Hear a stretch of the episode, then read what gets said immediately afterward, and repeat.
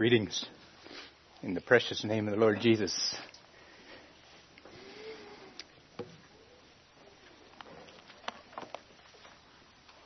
I uh, have been blessed to be here. I have several things I want to say before I get into the message. Um, first off, I realize there's several ways I could have gone with the message today. We have an ordination plan, and I could have shared something relating to that. Uh, and if I would have, it would have been a message to you as a congregation in relating and receiving your servant. Um, I've opted not to do that. Hope that doesn't disappoint anyone. If it does, I can do that later. Um, it's also the first Sunday of the year. A new year lies before us. And my heart turned that direction. Inspiration, encouragement for a new year. Before I go there, I was touched by the story that Jerry gave, and uh, particularly the statement that he made at the end there. I'm not sure if I can repeat it as he said it, but something to the effect that they needed him.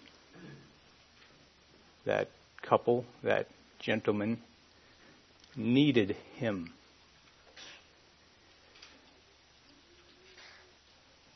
Jerry had what that couple that gentleman needed at that moment. Jerry had it. And Jerry could meet that need. And my mind, I, I, I'm sorry, but my mind just went many places. You know, each of us are sitting here today. Some of you are husbands. Some of you are wife. Some of you are children in a home. Some of you have children. You all work in places. Some extent. Your lives touch others.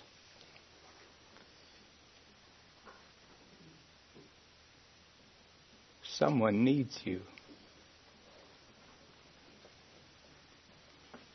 You have what it takes to meet someone's need.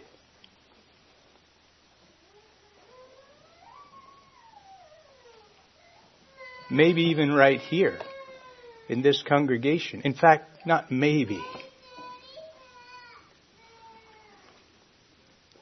You are gifted. You have abilities. You have graces. You are a person. And you have what someone else needs. You can meet someone else's need. So often it's hard to know and realize those needs, to recognize them, and to engage in meeting those needs.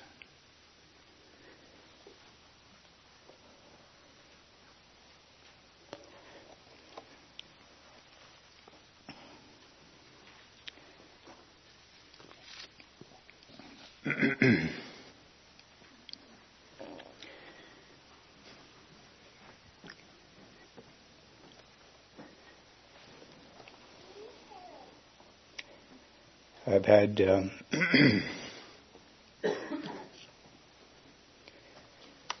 I've had the opportunity to work with my brother Daniel. And brother Daniel had a man on his team who was not a believer. And this man had many needs. And I marveled many times at the patience that our brother showed this gentleman.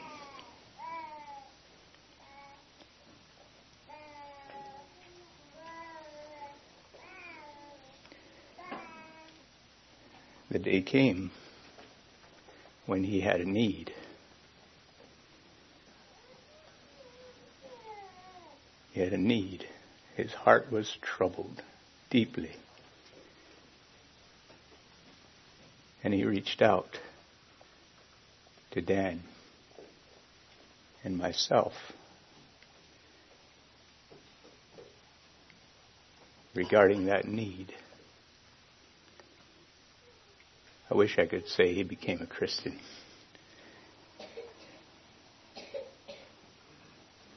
I wish I could say he stepped across the line.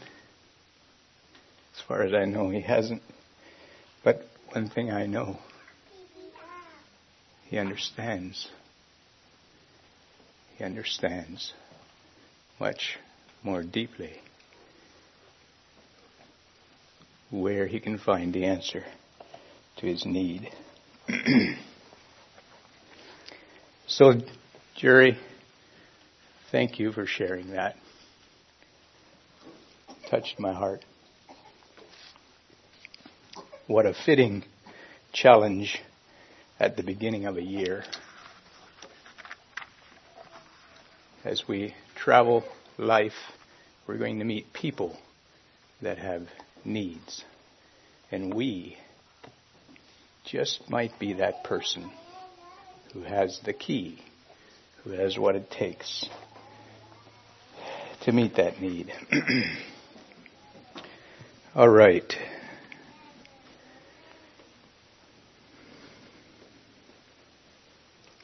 Let's just maybe if we if you're able stand and we'll pray.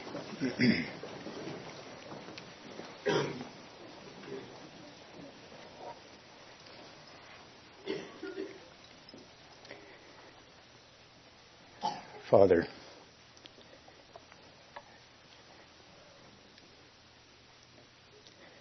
thank you for being present with us.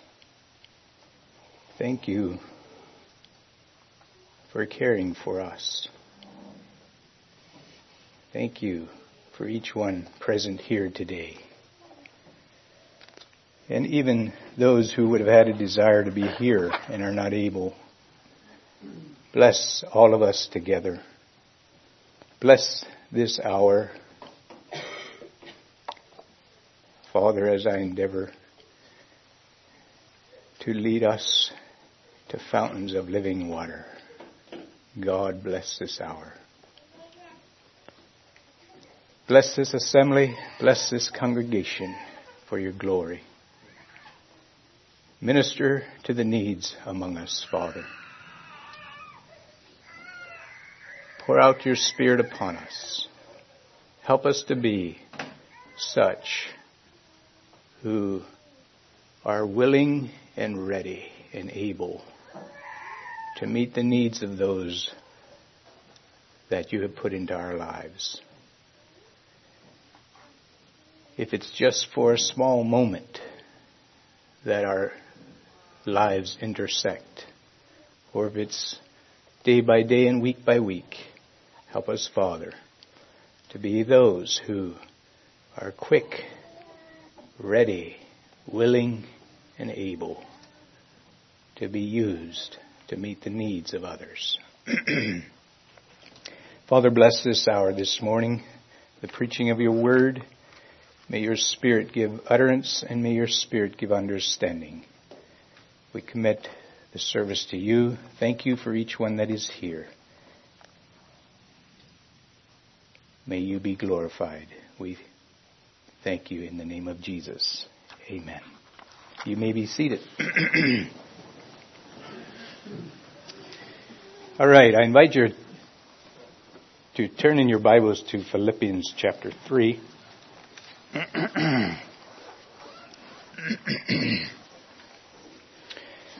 Philippians chapter 3.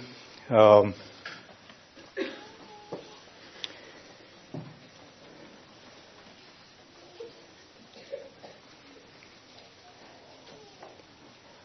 text begins in verse 7 to verse 15, and I think I'll read it before I make any further uh, comments. Philippians 3, beginning in verse 7.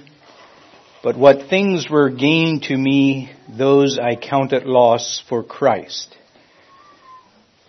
Yea, doubtless, and I count all things but loss for the excellency of the knowledge of Christ Jesus my Lord, for whom I have suffered the loss of all things and do count them but dung that I may win Christ, and be found in him, not having mine own righteousness which is of the law, but that which is through the faith of Christ, the righteousness which is of God by faith, that I may know him and the power of his resurrection and the fellowship of his sufferings, being made conformable unto his death.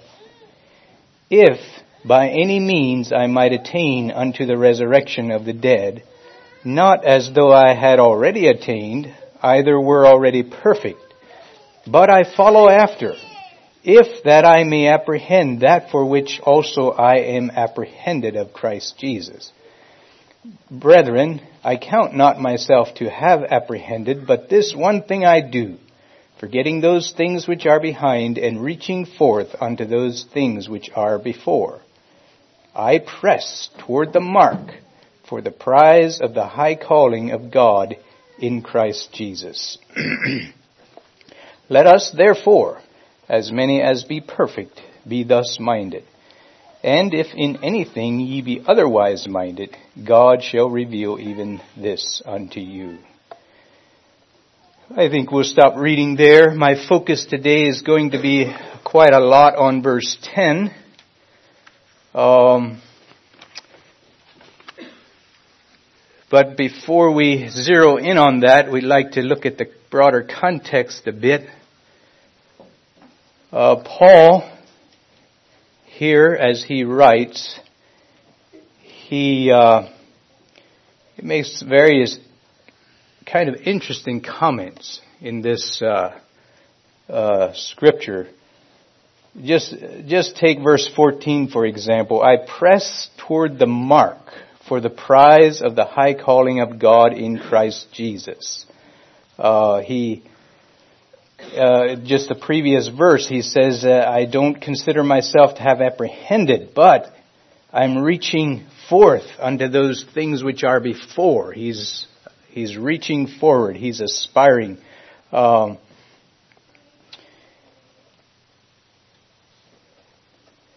so as we, as we look at this scripture, uh, I find myself actually in a little bit of an interesting uh, quandary because I have uh, three titles. I had uh, already two titles, and this morning, as I was meditating, I got another title. And usually a title is what kind of leads the thought through.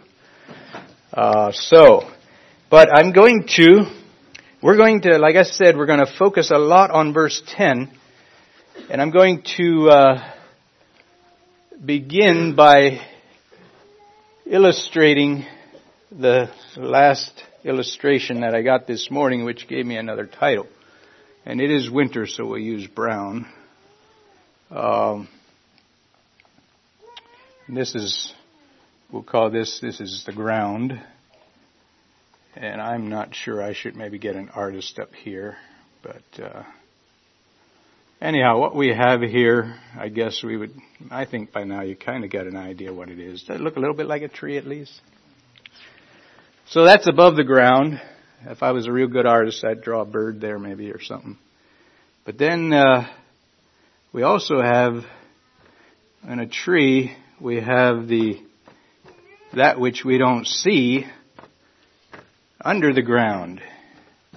And as I'm uh, talking here, I'm thinking, boy, it'd be nice to have a shrub or something here and pull it out of the pot and show you the roots and and then I remembered that I had a telescope at home and I was going to bring that so for an illustration. So I guess I'm, I don't have illustrations this morning.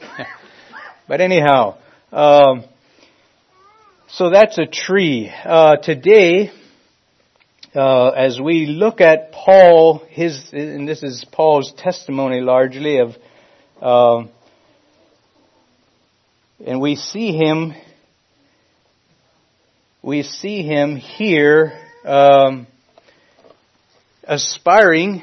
Well, no, let me let me let me zero in on verse ten for a bit. He he uh, he's talking he says that I may know him and the power of his resurrection, the fellowship of his sufferings and being made conformable unto his death. Four different points in there uh, that we will take some time to examine. And uh, what Paul is talking about in that verse is uh, it's the aspiration of his heart. It's uh, it's, I'm going to say it is a reality that is currently, uh, as he wrote this, it was, uh, I'm going to say it was a present reality with aspirations to much more of the same, uh, desiring more. And what we're talking about today is, is, uh, the, the root mass uh, of what, you know, under every great tree, every huge tree, every big tree, every stately tree, there is a supportive root mass that has sustained that tree all those years and all those storms and all those uh, uh, difficulties that that tree endured. If there would not have been a healthy root mass in the ground, uh, that tree would not have survived and we all know there are some trees that don't survive.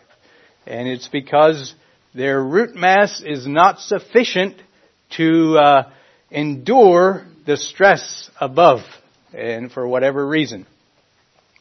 And so that's uh, that's what we're, uh, we're going to be thinking about today. The message today is going to be talking about our root mass, our uh, uh, the, the, the, that which is not seen in our lives and uh, the importance of it, I guess we would say. At least it's not, uh, maybe we'd see evidence, but it's not that which is right out front.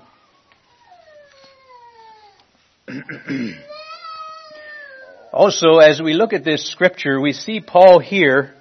He says, uh, uh, he's showing us the posture of his heart. You know, as we look down over uh, many of the uh, the context here, he talks about not having apprehended.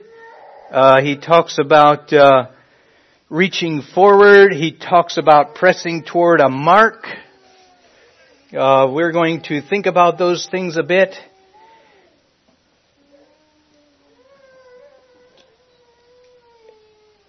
You know, Paul at this point, as uh, best as I can, you know, just having taken a quick look at the years and the dates associated to the writing of the book and Paul's conversion and all that, it, uh, I would come up with the fact that he was probably a Christian for about 23 to 26 years, somewhere in there.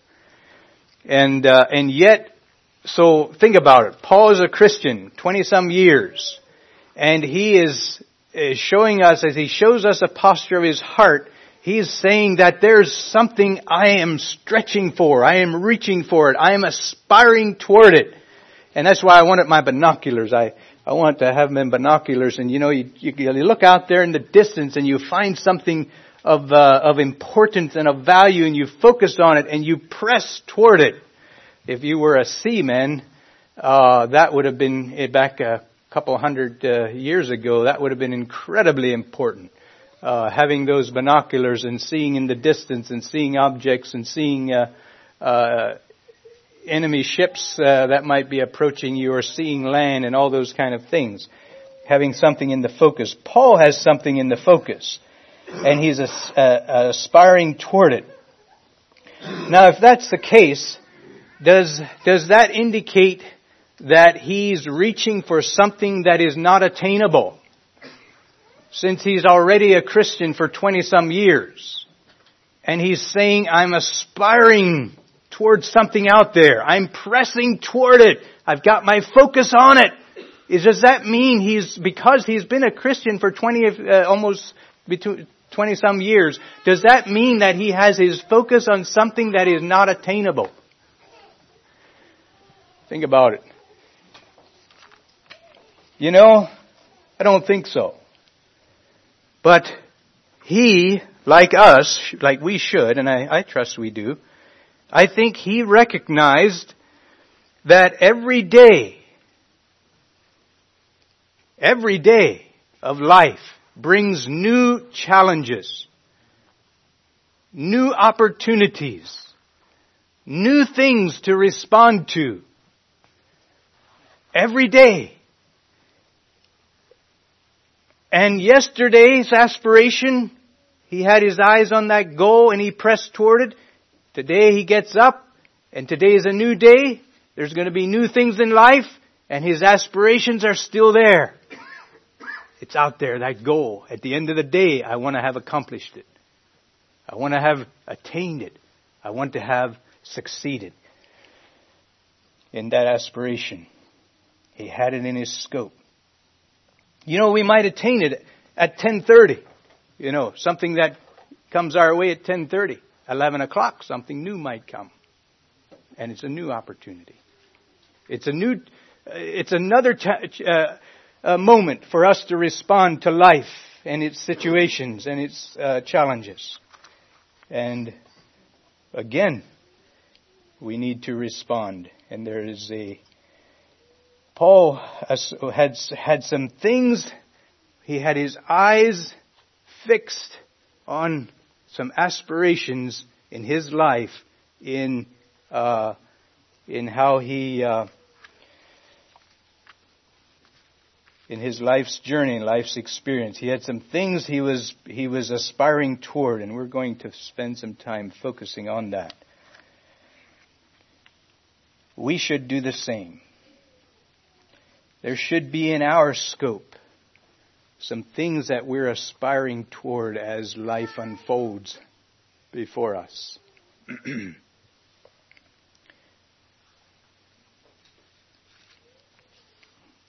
so I think we'll call the, the uh, title Pressing Toward the Mark. Uh, we I also have here a lifelong aspiration, which it is. And I also have here the hidden root mass, which it is also.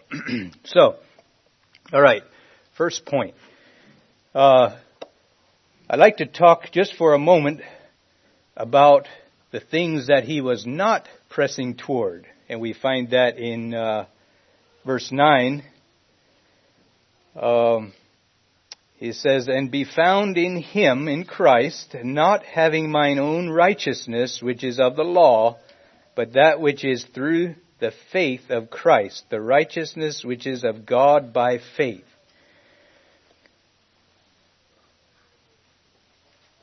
So if Paul says here that he is not wanting to be found having his own righteousness, does that mean that Paul was not a righteous man? Does that mean that Paul disregarded being righteous being, living rightly, did he disregard that completely because he did not want to be found having his own righteousness? Maybe kind of, I they're not trick questions, but, but just make our minds think a little bit. Does that mean that Paul did not live a holy, godly, righteous life? No, it doesn't mean that. However, not sure what I'm doing wrong with this thing, but it keeps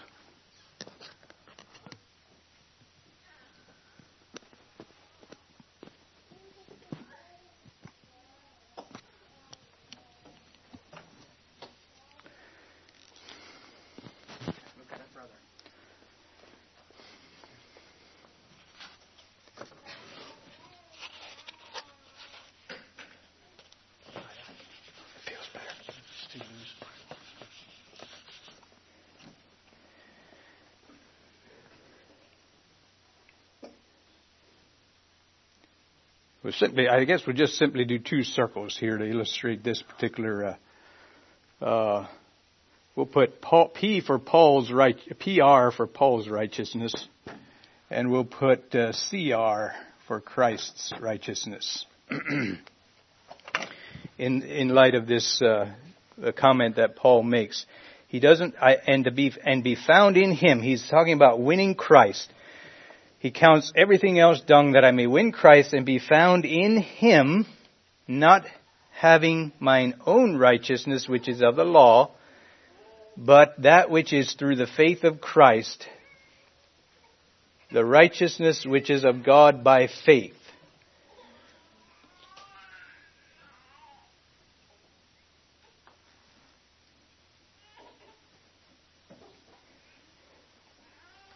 And be, before I uh, move on and give uh, just a little bit more definition to this illustration, uh, I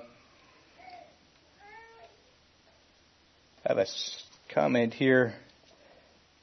It would fit better a little later, but I'm afraid I'll miss it if I don't say it. His whole, his, uh, I said, uh, does that mean that Paul did not live a holy, godly, righteous life? It doesn't mean that.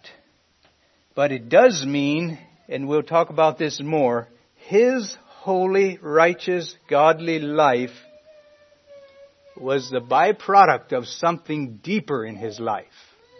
There was something deeper that was settled in place that resulted. And now I erased my tree.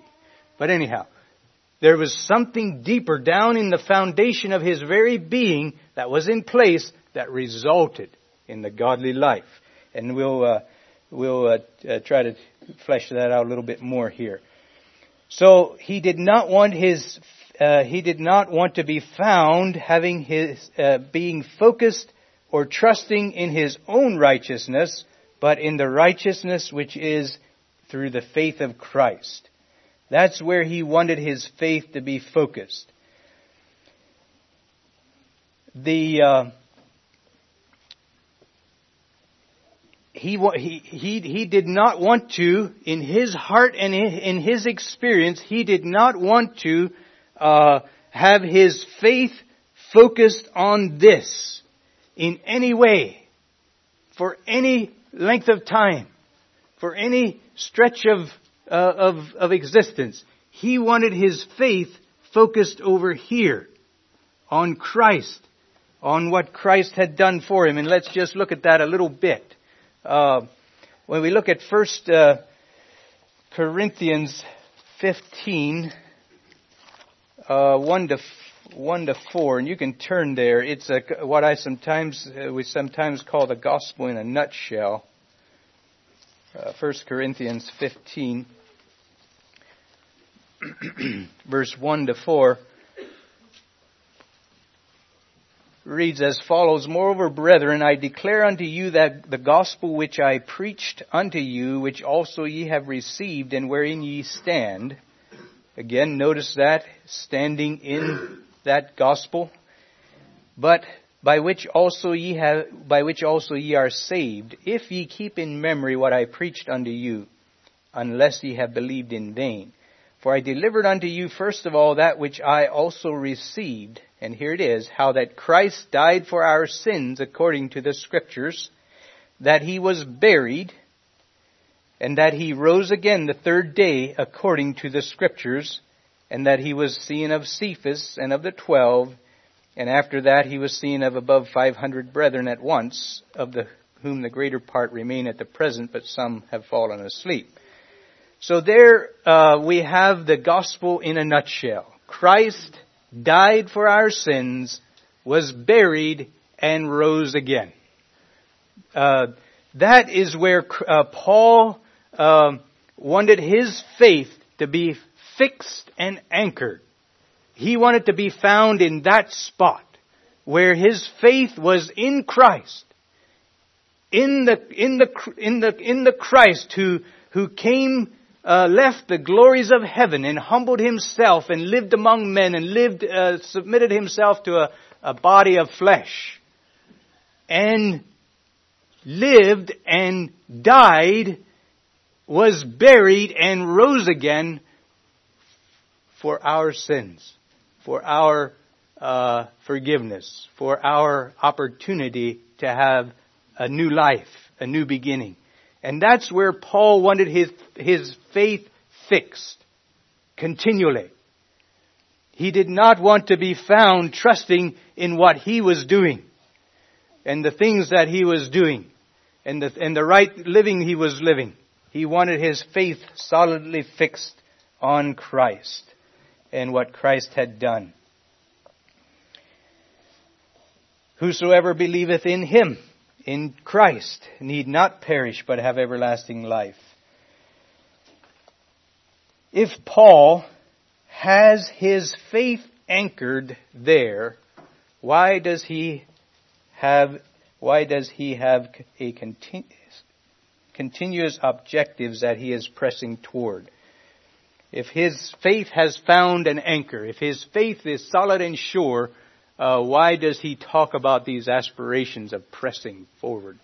And I probably answered that in part already, but uh, uh, good for us to think about it. He has something he's pre- what is the mark that he is pressing toward? And that's what we'd like to spend the rest of our time with here today. What is that mark that he is pressing toward?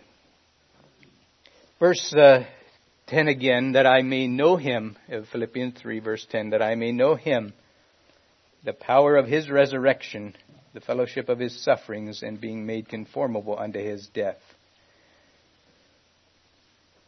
Paul had that in his scope of life.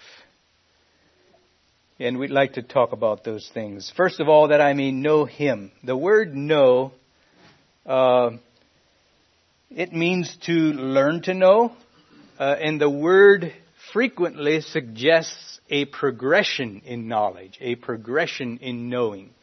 Uh, and I think many of us understand uh, that concept uh, a progression in knowing. You know, I've been married for 30 some years. I'm still in a progression of knowing my wife. And uh, I suspect she's probably still in a progression of knowing me. And you all who are married know what that's about. Um, those of you, all of you have some friends on some level. You are in a progression of knowing, getting to know your friends. And, and, uh, you know, I, I, I remember some years ago we would, we had opportunities to go with Christian Aid to do some cleanup when there was those big floods in the area and here in PA and northern PA and, and over into New Jersey. And so a team of us would go and we would work together. We would work in the slime pit of a basement that was a, you know, a, a six inches of mud, and and uh, we got to know each other on a level we didn't know each other sitting here in these church pews. Uh, that was fun. it was good, but a progression in in our understanding of each other. We get to know each other more, and that's what we have here with uh, uh, Paul in wanting to know him.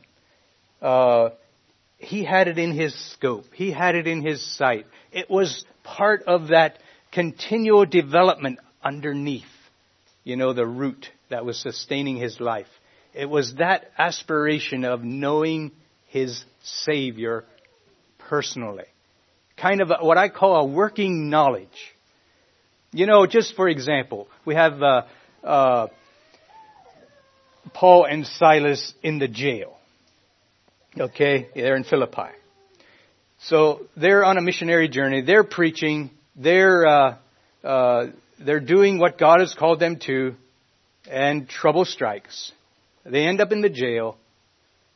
They decide to sing, and the Lord does what He does, and it all becomes part of that knowing their Savior, right? They're they're they're, uh, they're in His service. They never, probably never expected what happened, but it's part of the knowledge of knowing their Savior. And so, and, and you know, there's probably a lot of, a lot of things that we could talk about in Paul's life, but I'm sure you have them in your life. You know, those little things, and for us, it's, uh, we don't find ourselves in jail right now, uh, for our faith. Uh, but I trust that you have seen those little things in life where the Lord has shown himself strong, where he has guided you, where you have prayed a prayer and he answered it, and you get to know him better because of that. Knowing him by experience. Knowing him as you uh, experience him daily in your life. I think that's what Paul was aspiring to, to know him. And that is a knowledge that is limitless, endless in, uh, in the journey. We, there's no uh, reaching an end to that one. A working knowledge of our Lord in everyday living.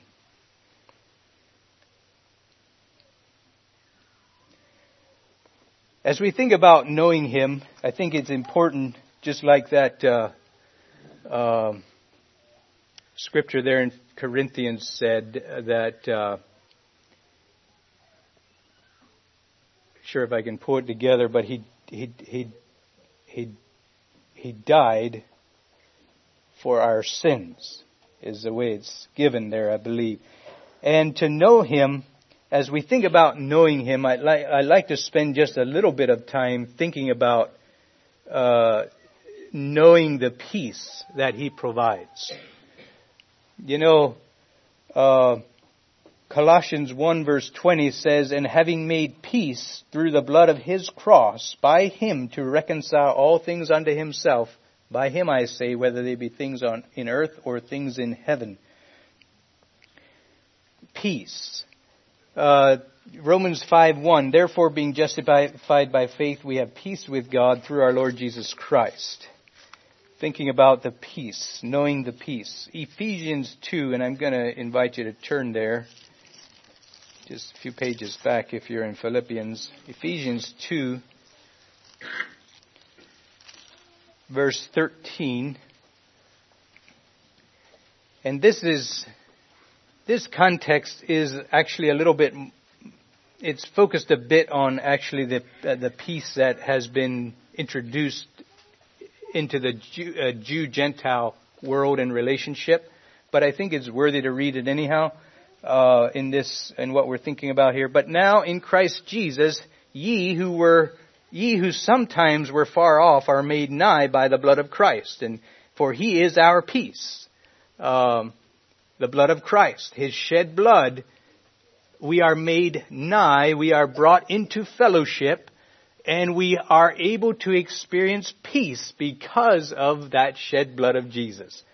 Uh, he, for he is our peace, who hath made both one and hath broken down the middle wall of partition between us. That's talking about the Jew and Gentile walls, uh, I believe.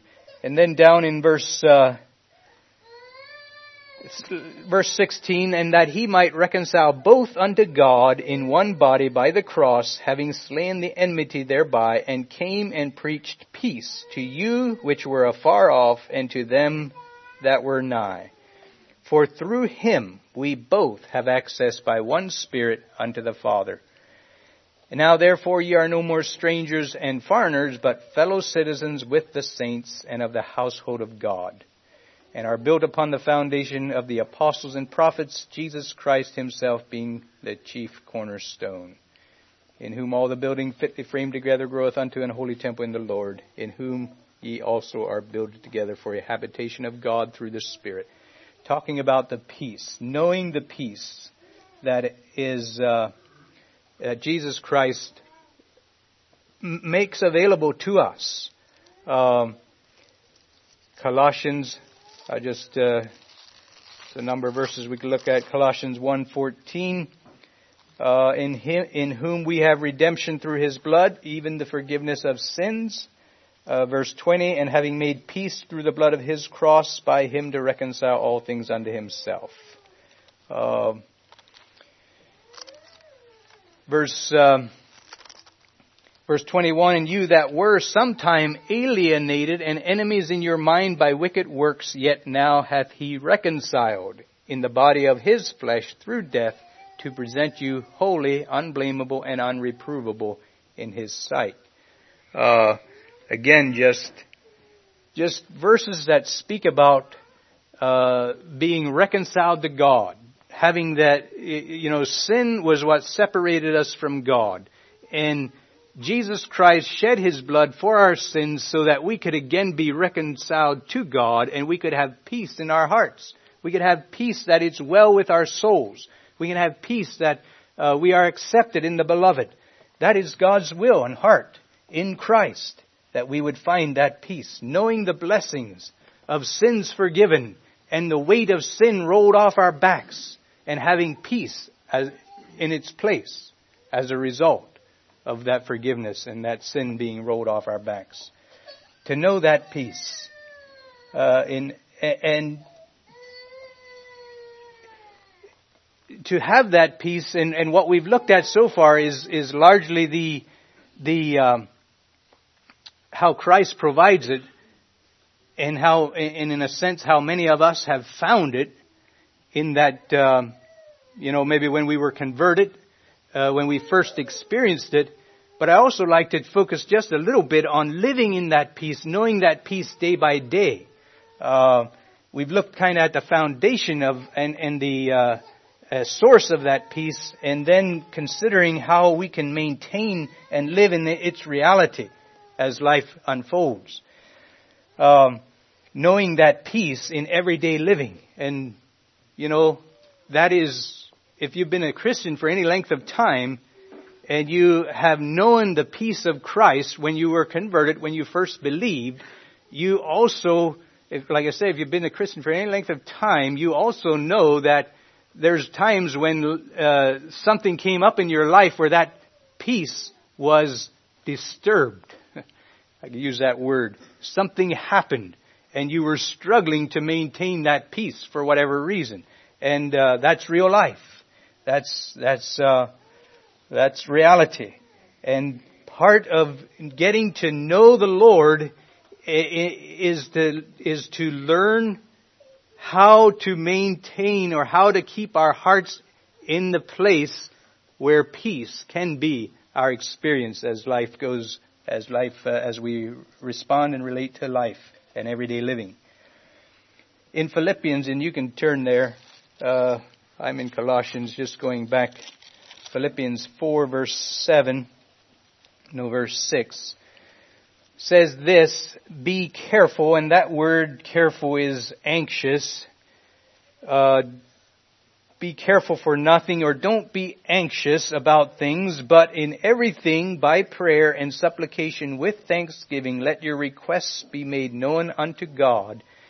And the peace of God which passes all understanding shall keep your hearts and minds through Christ Jesus. So, God, and, uh, and uh, in this case, uh, Paul, through the inspiration of the Spirit, uh, breathed out some verses that relate to all of us. You know, life, life uh, does bring interesting challenges, and there are moments of anxieties that could be a part of our experience, and probably are at times. Uh, but Paul, by the inspiration of the Spirit, encourages us to not become anxious, to not become troubled, to not become uh, um, disturbed by those things, but to rather be able to uh, give them to God, as he says here, uh, in everything, prayer and supplication, make them known to God, give, uh, make God aware of them, if he uh, already wasn't.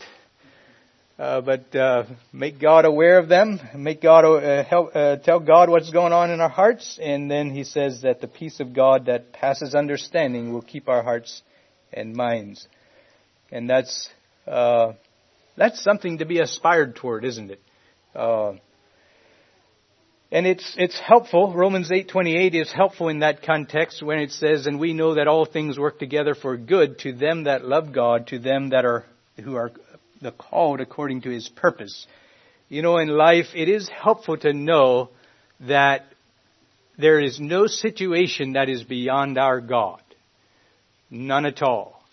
Um, he is, he is there. He is in it. We may not always understand it. We may not always, uh, uh, respond exactly how God would have desired us to but we can be assured that God is always in the situation.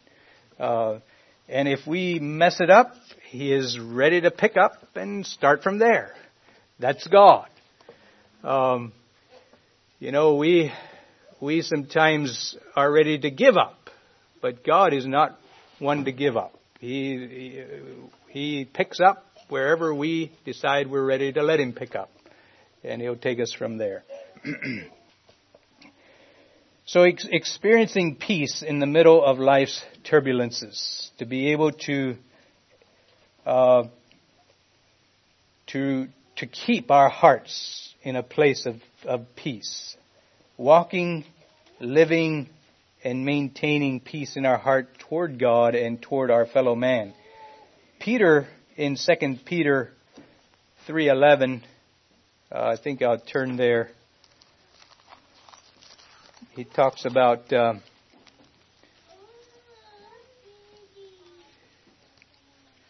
well, I'll start in verse 11. At the context or the verse that uh, we're looking at is verse 14. Seeing then that all these things shall be dissolved, what manner of persons ought ye to be in all holy conversation and godliness? Looking for and hasting unto the coming of the day of God, wherein the heavens being on fire shall be dissolved, and the elements shall melt with fervent heat. Nevertheless, we, according to his promise, look for a new heaven and a new earth wherein dwelleth righteousness. And because we look for that promise, we have an expectation, he says this in verse 14. Wherefore, beloved, seeing that ye look for such things. Be diligent that ye may be found of may be found of him in peace, without spot and blameless. And so that was Peter's exhortation that as we live in this life, in this world, uh, we have uh, we have our uh, focus set on uh, that there is uh, Jesus is coming again. There's going to be uh, the this old world's going to pass away. We're looking for a new heaven and a new earth. He is coming again. Because of that, uh, therefore, be diligent that you may be found of him in peace. So that's Peter's exhortation for us. So to know the peace of God, to know it in everyday living. And uh, I think we all know that uh, it's it's it probably ebbs and flows a bit at times, right? You know, it's not an even keel. You're just living in the peace of God and it's just steady and even. Life unfolds, life brings situations. Uh, even, I didn't even talk about this, but, you know, as Christians, there's times when we, uh, we miss the mark. We sin. Those things happen. But in walking with Jesus and being able in those moments to confess those sins to God, and if it affects someone else, to confess it to them, and to find, have that peace restored again. That is God's heart for us, for you. Uh, it's not God's heart that when something like that happens that you uh, sink in despair and and uh, wade and, wallow around in that despair and discouragement and I failed it and I messed it up and I did this and I did that for days and weeks and God's heart is, if any man sin, we have an advocate with the Father. If we confess our sin, He is faithful and just to forgive us. If something happens, He is right there as we confess it and, and own it and, and bring it to Him to forgive us and to as, you, as we sometimes say, to pick us up and to brush us off and to get us going again. That's his heart in Jesus Christ. That to, to again have that peace restored in our hearts and to have that forgiveness, uh, uh, have that forgiveness, experience the forgiveness and have the peace restored. Knowing that peace in everyday living. Uh, that's what we're talking about. And all right. so Paul and uh, that is one of the uh, that is one of the uh, uh the below the ground things. You know, uh, a, a a person who who has in walking with Christ is experiencing that peace and has been able to maintain that in his experience in doing whatever he needs to do to maintain it. It's part of what uh, of the root system that makes for a strong, healthy uh, Christian walk. knowing and experiencing and living in the reality of the peace that Jesus has brought to us. All right, next point. Paul uh, says that he would desire uh, to know him and to know the power of his resurrection. The power of his resurrection. Um, Romans 6 verse 4 says this, Therefore we are buried with him by baptism into death, that like as Christ was raised up from the dead by the glory of the Father, even so we also should walk in newness of life. The power of his resurrection.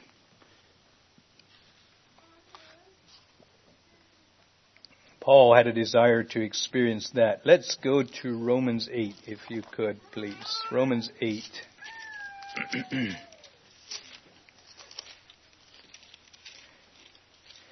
and we'll just break in verse 11 to verse uh, 14.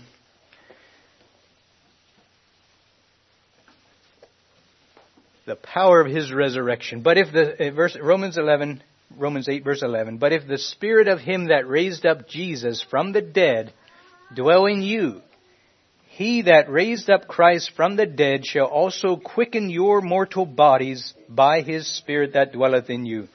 Therefore, brethren, we are debtors not to the flesh to live after the flesh. For if ye live after the flesh, ye shall die.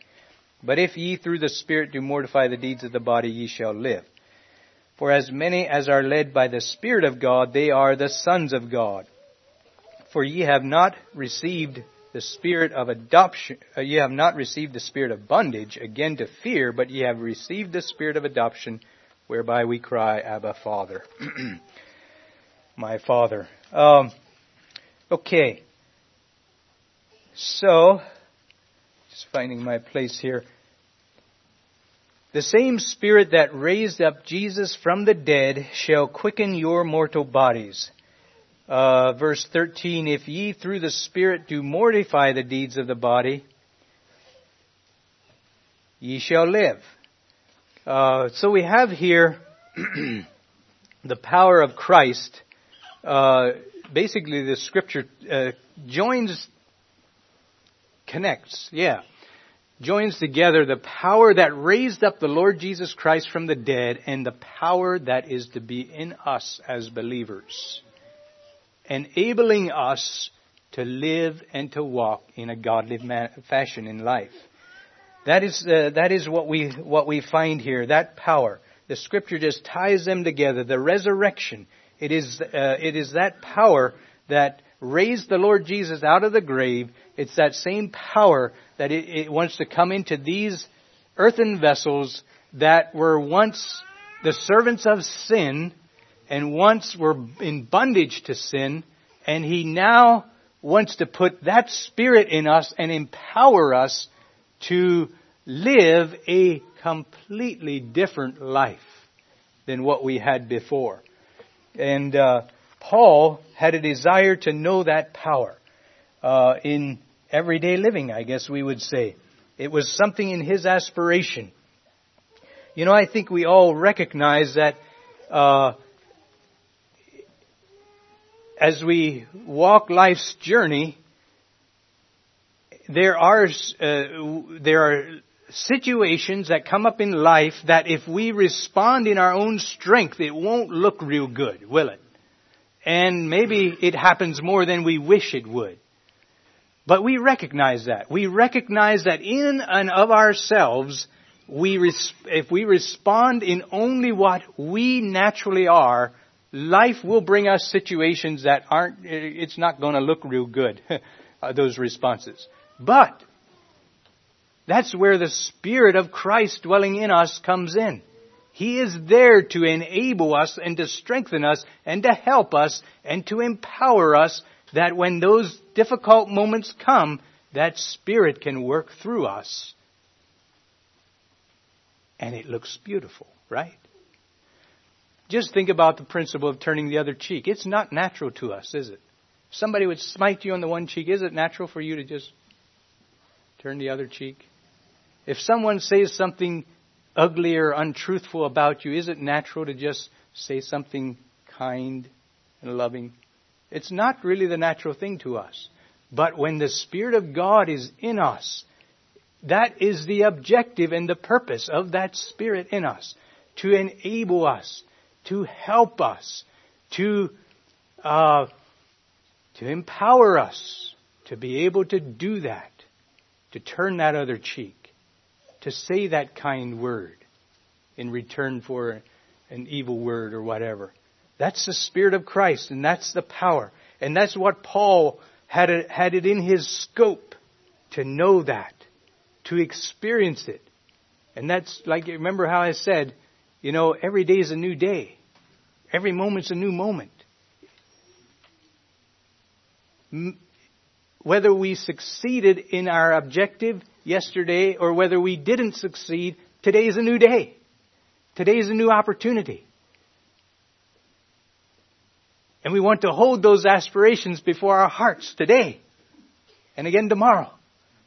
That I may know Him and the power of His resurrection.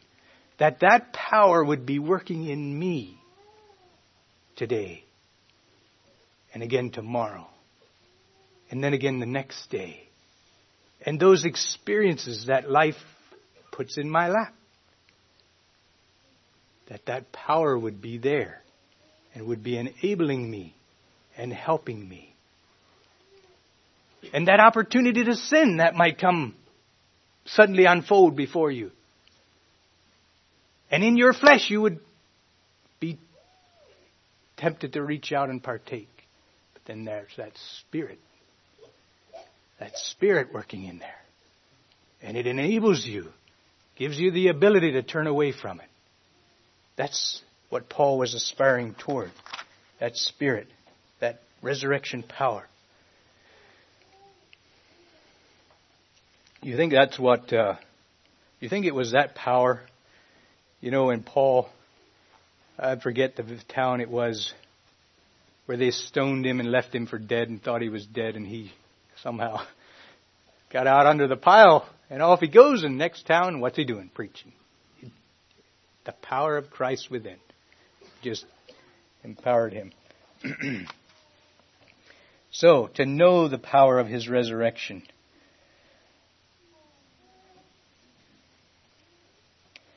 Paul had expresses that desire in Ephesians 1, 19 and 20. He says, and, and this is a breaking into a prayer of his, and he says, And what is the exceeding greatness of his power to usward who believe, according to the working of his mighty power, which he wrought in Christ when he raised him from the dead and set him at his own right hand in the heavenly places. And notice again how those verses just bring that, those two concepts together.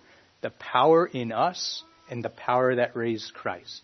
It just, it's, it's together. It's there. It's scripture after scripture. Just brings those two together. And, uh, wow. It's, Lord, grant us this reality to know the power of His resurrection, to experience it in our lives daily. and to greater measures. Paul also says in 2 Timothy, For God hath not given us a spirit of fear, but of power, of love, and of a sound mind. Kind of summing it up a little bit here, the power to love, the power to uh, overcome sin, the power to forgive, the power to live and respond as the Lord would desire us to live and respond in life, in everyday living. That power inside of us. Do we always succeed in living in the reality of that power? Probably not. If we don't succeed, is the deficit on our side or on the side of the power? I think we know the answer. The power is very much there. Generally, the deficit is on our side of things. And that's part of growing. You know, in uh, if we don't succeed at one point, the Lord is faithful to give us another opportunity. And uh, we can try again to respond in the grace and the anointing of the power of the Spirit of God. All right, to know the power of his resurrection. And then he goes on to know, uh, let me go back to Philippians.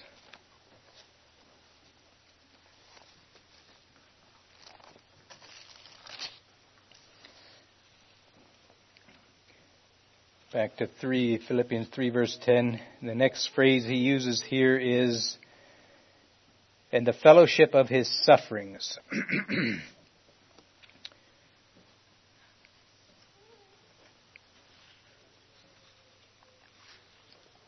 I like to also read a scripture in 1 Peter in light of this sufferings. 1 Peter 4 verses 1 to 4. Peter exhorts us, For as much then as Christ hath suffered for us in the flesh, in his body, arm yourselves likewise with the same mind, or equip yourself with the same mind and thought. For he that hath suffered in the flesh hath ceased from sin, that he no longer should live the rest of his time in the flesh to the lusts of men, but to the will of God. For the time past of our life may suffice us to have wrought the will of the Gentiles when we walked in lasciviousness, lusts, excess of wine, revelings, banquetings, and abominable idolatries, wherein they think it strange that ye run not with them to the same excess of riot, speaking evil of you. Now, here in this context, uh,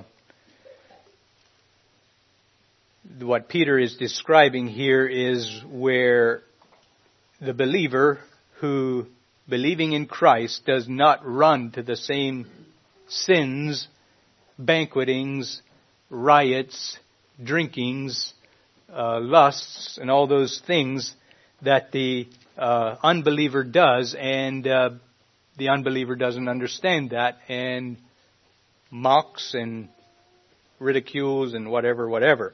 Uh, so it's it's Peter is calling us to, in in the context uh, in, in, in ungodly environments, to live a godly life, even if they don't understand, even if they ridicule, even if they mock, even if they uh, whatever, take advantage of you, to live a godly life in the middle of an ungodly environment. and then 2 Corinthians 4.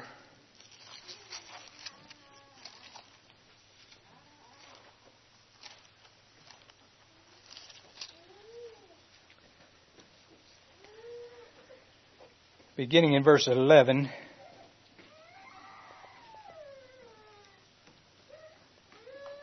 actually beginning in verse 8, 8 to 11.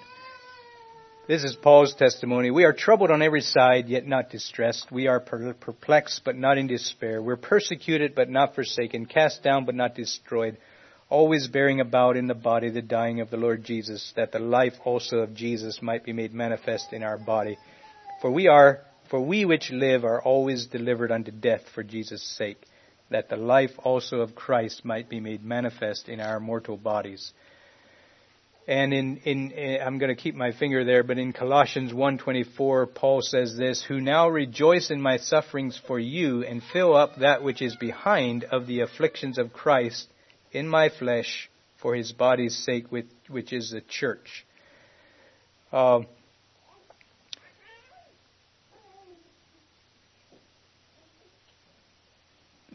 Paul's testimony, and Paul had a testimony of suffering, and yet, even in the middle of that testimony, uh, he seems to feel like his suffering wasn't really, when you weigh the scales, his suffering was on the low end.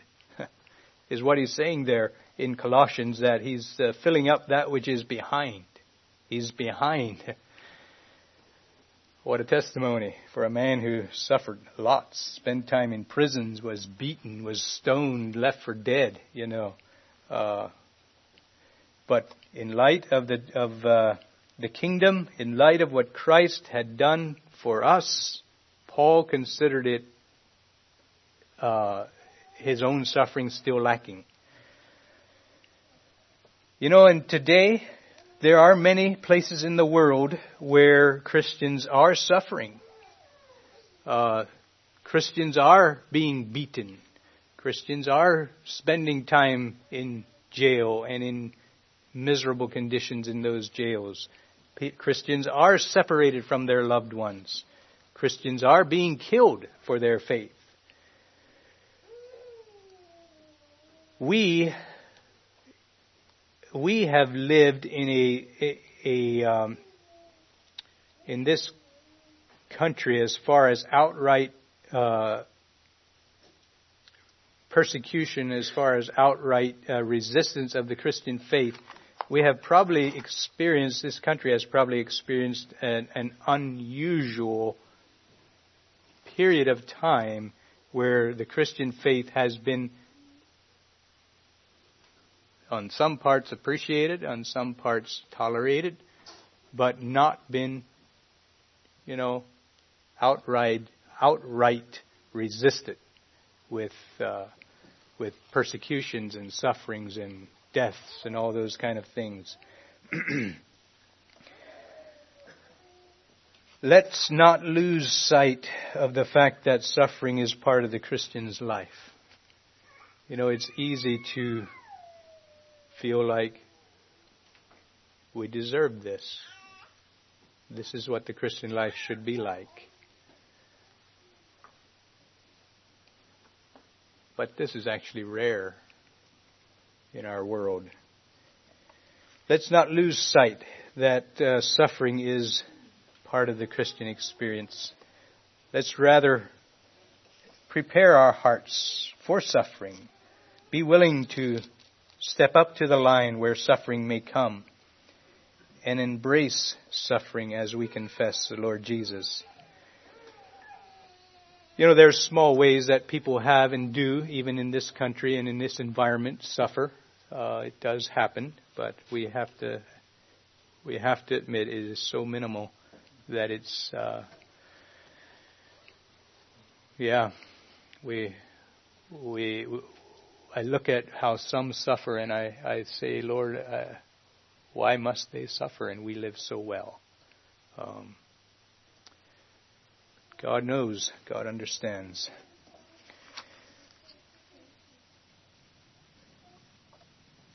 So, don't lose sight of the fact that suffering is, a Christian is to expect that. And it may well be become a part of our experience somewhere down the road in a much greater way than it has to this point. To have fellowship in sufferings with our Lord. And then Paul has one more th- uh, comment that he makes, and that is that of being conformable unto his death. The word conformable gives the idea of uh, being jointly formed, being formed together with. Uh, so, Paul says this in Galatians 2 verse 20, I am crucified with Christ, nevertheless I live, yet not I, but Christ liveth in me, and the life which I now live in the flesh I live by the faith of the Son of God who loved me and gave himself for me. You know, it's, it's an interesting, uh, this this verse, Galatians 22 verse 20, gives explains it well. The the way you grapple at times with words to uh, to explain a a reality. Paul says, "I am crucified with Christ. Nevertheless, I'm living. but the life that I'm living, it's not my own. It's it's a, it's a life that I'm now living by the faith of the Son of God who loved me and gave himself for me. So when he says, I am crucified with Christ, what, what is he saying? What, what is crucified? What, what, what died? I am crucified with Christ. Let me turn to Philippians chapter 2.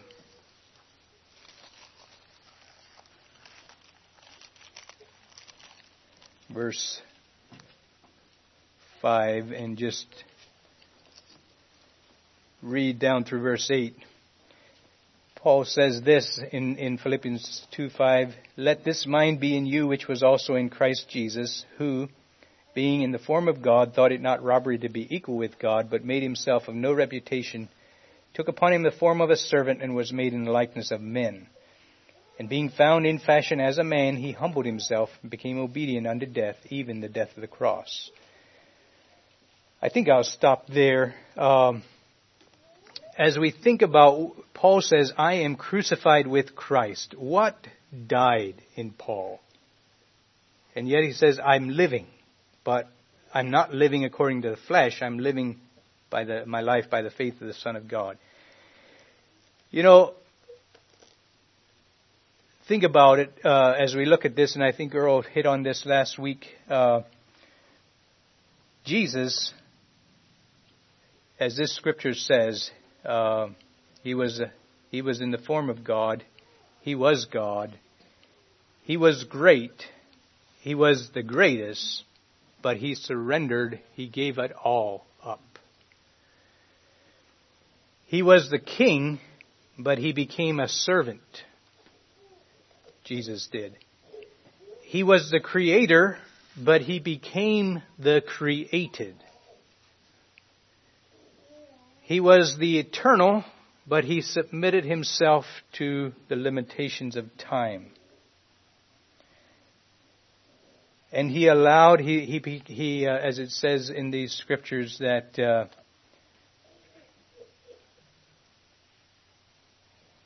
being found in fashion as a man, he humbled himself and became obedient unto death, even the death of the cross.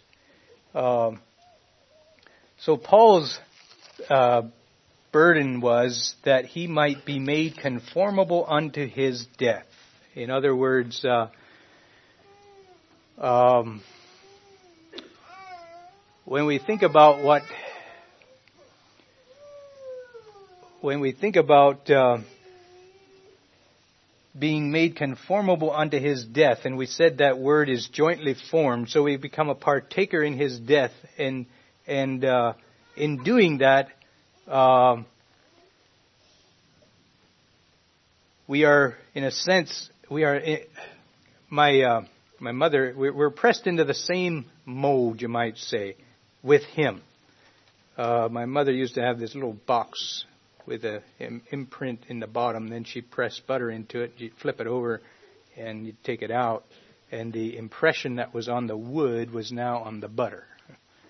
And that's the picture that we get of Paul here. He is pressed into the same, uh, being made conformable unto his death. He wants to allow his life to be pressed into that mold with Christ's death. And that death speaks of, of uh, dying to himself. And for us, it speaks of dying to ourselves. And Jesus is our example. You know, it's an example of surrendering, an example of yielding, an example of humbling himself, an example of bowing under the things that God allows in our lives, of submitting to, like Jesus, he became obedient to death, even the death of the cross, of obeying even in difficult uh, situations. Uh, so and the, and the wisdom to be able to understand in our own lives and experiences where um, I is on the throne and where I actually needs to die. You know, where my wishes, my desires are on the throne and in reality they need to die. Where my aspirations and uh, Paul had a desire to be uh, to be uh, made conformable unto his death, to also die in his his own self aspirations, so that the living Christ could live his life out in him, to be made conformable unto his death. What a challenge! To allow our own hearts that kind of aspiration to aspire to dying to ourselves, to our own personal interests and and agendas and and uh, um, whatever, whatever, and allowing those to die and allow Christ to live in us, being made conformable unto His death.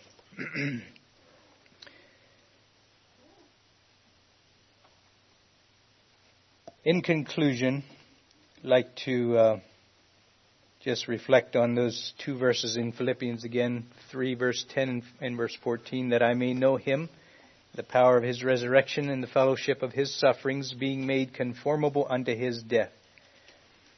I press, verse 14, I press toward the mark for the prize of the high calling of God in Christ Jesus.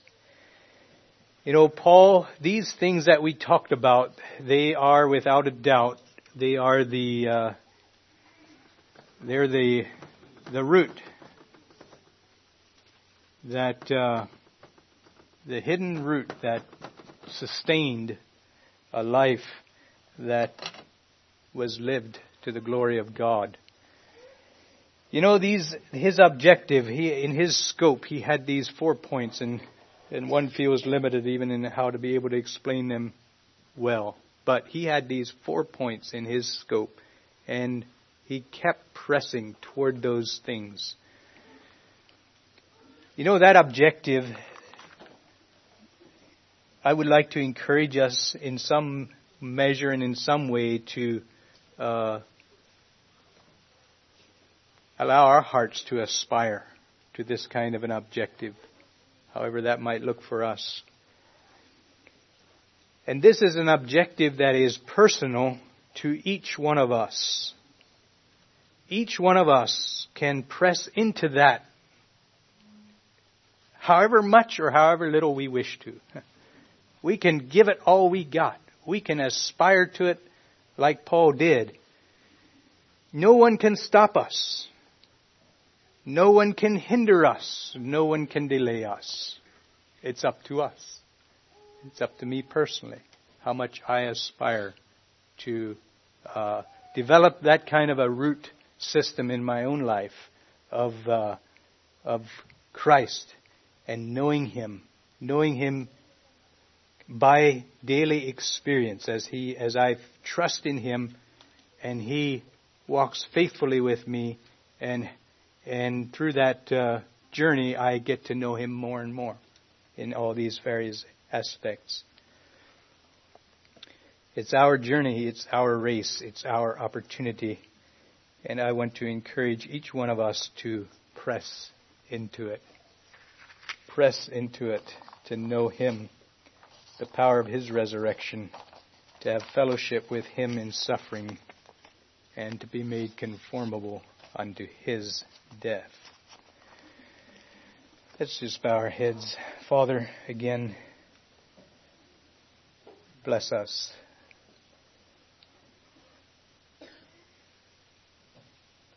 Bless us, Father, with hearts that hunger and desire and long to grow in your likeness and your image.